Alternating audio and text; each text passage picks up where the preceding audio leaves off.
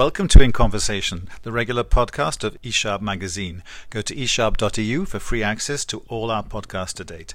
This is Paul Adamson, and I'm in conversation with David Wasserman. David Wasserman is the House editor of the Cook Political Report. David, you're here in Brussels and making a presentation at the Microsoft Center. So, as a kind of foretaste of that presentation you'll be making soon, let's look back briefly at the midterm elections, all of six weeks away, uh, before we talk about the future. Um, pundits seem to be talking about those midterms ever since Mr. Trump was elected two years ago. Were when, when, the, when the events actually uh, panned out, were there any major surprises in the, in the midterms from your point of view? Well, the surprise to many Americans was how divergent the outcome was between the House and Senate. Uh, this was not a pure blue wave in the sense that Democrats gained seats everywhere. They won House back by quite a comfortable margin, but they actually lost two Senate seats at the same time.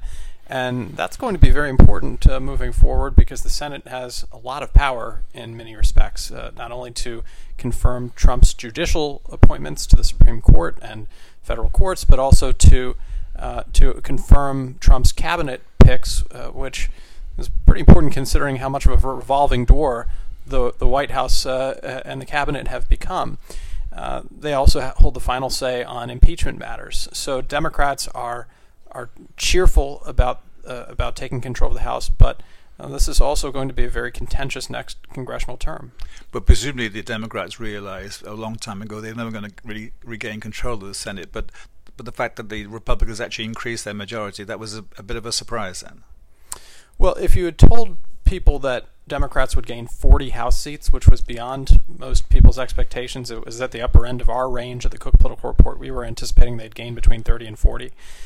Uh, then most people would probably have not have guessed Republicans would have picked up Senate seats. But this is a function of our urban-rural divide. Right. Democrats are doing really well in the suburbs, particularly well-educated suburbs, uh, and Republicans are are doing very well in small town and rural areas. And the constellation of states that decided the Senate this year happened to be red rural conservative states like North Dakota and Indiana and Missouri and and uh, and Florida uh, was a surprise uh, pickup for Republicans in this election. That's a place that uh, that some people might say uh, has become Donald Trump's home state. Okay. Well, before we talk about the, the results in the House, in particular the, from the Democrats' point of view, and how they can leverage that, or how what expectation they may have to build on that for the election in two years' time, um, talk to me a bit about the, the potential influence uh, regaining control of the House means for the Democrats. We hear a lot of talk from this side of the Atlantic about uh, the various committees will be convening hearings and goodness what. What is the real significance of the Democrats regaining control of the House from that point of view? They have the power to investigate the executive branch, and uh, with control of the House comes uh, uh, the power to subpoena documents. Uh, and Democrats who are assuming committee chair roles each have a list of about 5,000 things they want to investigate in the, the uh, executive branch. Now, what'll be interesting to watch is the divide on the Democratic side. I'd actually argue the Democratic Party in Congress is more divided now than the Republican Party because the 62 uh, freshman Democrats mostly come from competitive or Republican leaning districts. Uh, there were even 31 uh, elected from uh, from districts that Donald Trump had carried uh, two years prior, and these Democrats ran on health care and what they called the Republicans' tax scam, the, the, the tax reform bill that Republicans passed. So they were focused on pocketbook issues. But the Democrats who are uh, in the upper echelon of the leadership and committee chairs, they really want a more confrontational approach in 2019 and, and 2020. So there could be some divide and emphasis in the party. Well, we're only six weeks uh, since the the midterms took place, and I understand the the new the new house has not been sort of sworn in, whatever the technical expression is. But do you, do you already see signs of how uh, the Democrats will be using some of this new power to to have these uh, hearings, etc.? Have they already gone public on what they intend to do?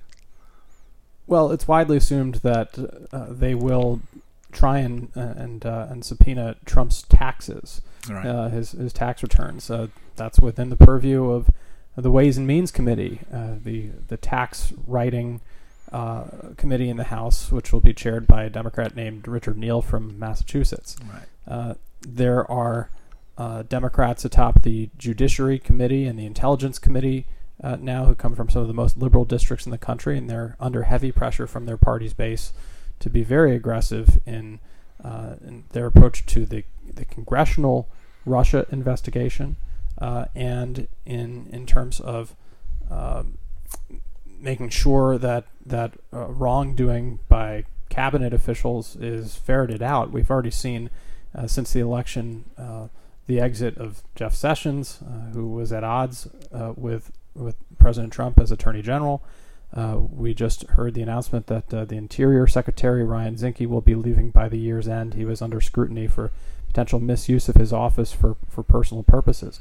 So we can expect a lot more scrutiny and oversight from Congress of everything from Trump's campaign and businesses to uh, to cabinet members to executive pay, net neutrality, you name it.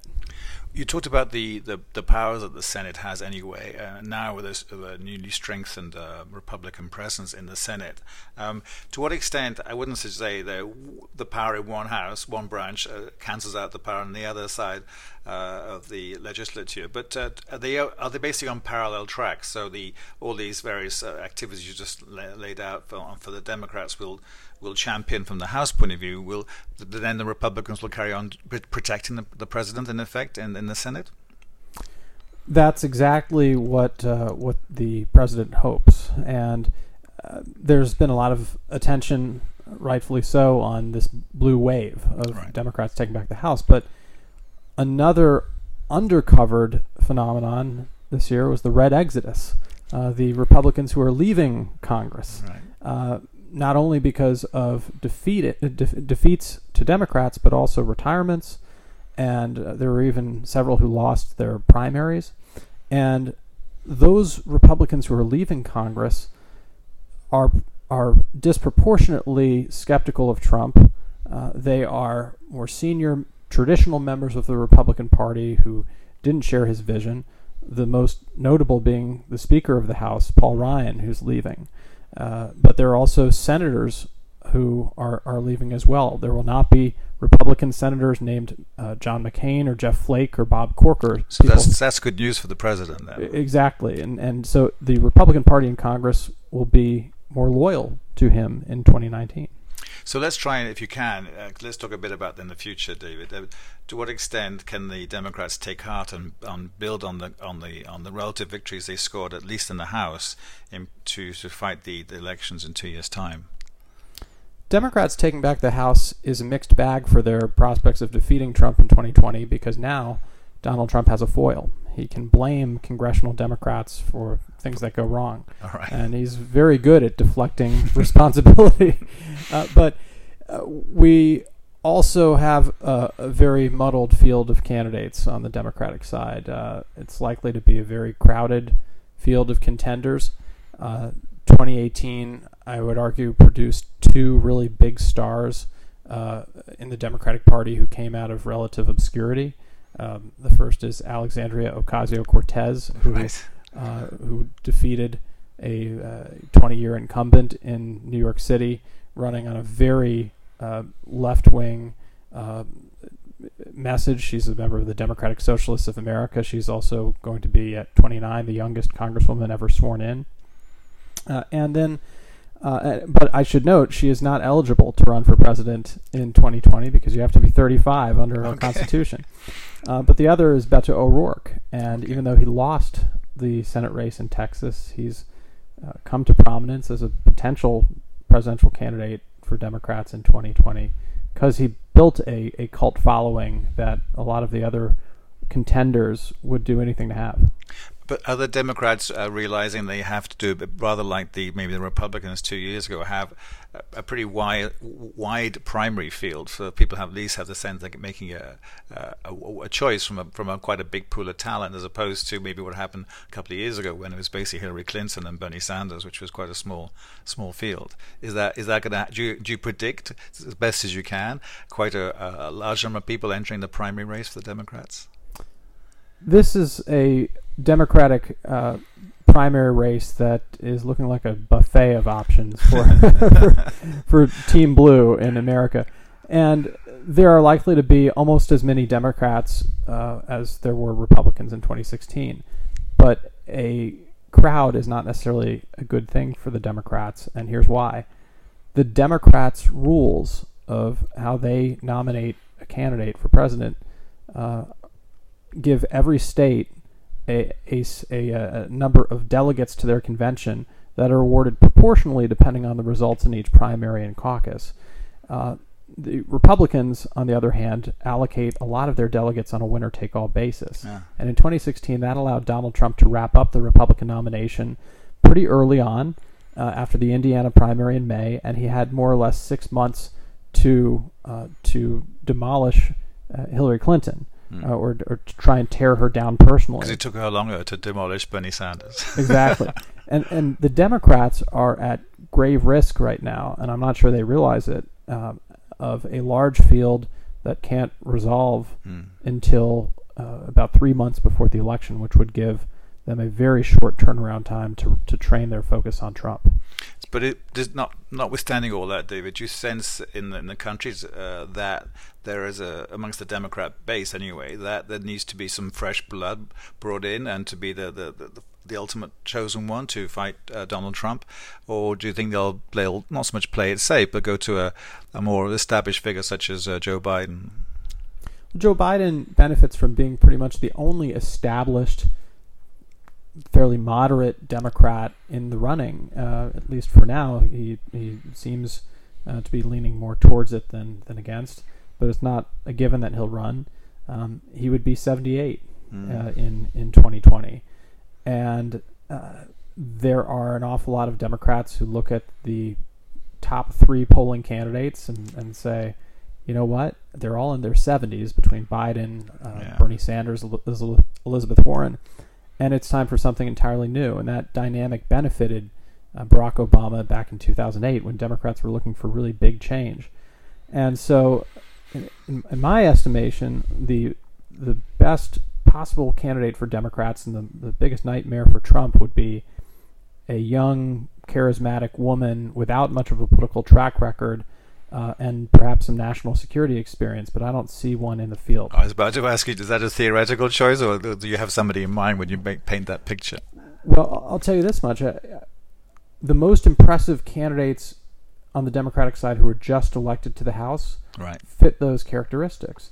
But they the just got elected six weeks ago, right? Okay. Right, and and so uh, they can't just simply turn around. At least I don't think, and and run for president uh, immediately after taking the oath of office, after having run for the first time for any office. Okay, well, let's one maybe coming to the conclusion of this little conversation, David. Um, it seems to be now received wisdom that President Trump will definitely stand for re- for re-election. Um, is that because he's actually enjoying the job and the, the power and all that goes with it, the trappings of power, or is it maybe to be more rather more cynical that he's just trying to avoid having to leave and the maybe some of the immunity he, he now benefits from by being in office? Uh, it's an excellent question. Look, I think there's a non-zero chance that he doesn't run, maybe 10, 15%, but the overwhelming odds are that he does run in large part because he's a very competitive person and and would never want to go down in history with the word quitter next to his name. You probably hate having to answer questions where people like me ask you to predict outcomes, but uh, I'll ask anyway, and you can answer. You can bat it away the question if you want to. But if you were a betting man, not just a pollster and an analyst, uh, what is your prediction for the outcome of the 2020 presidential election? As it stands, I actually think he's a slight favorite. Even though he has a 42% approval rating, I'd put his odds at winning re-election around 50% give Democrats 40% and a 10% chance he doesn't run. How's that? I, will go further, though, and say that there are probably only six states out of 50 in America that will decide the winner.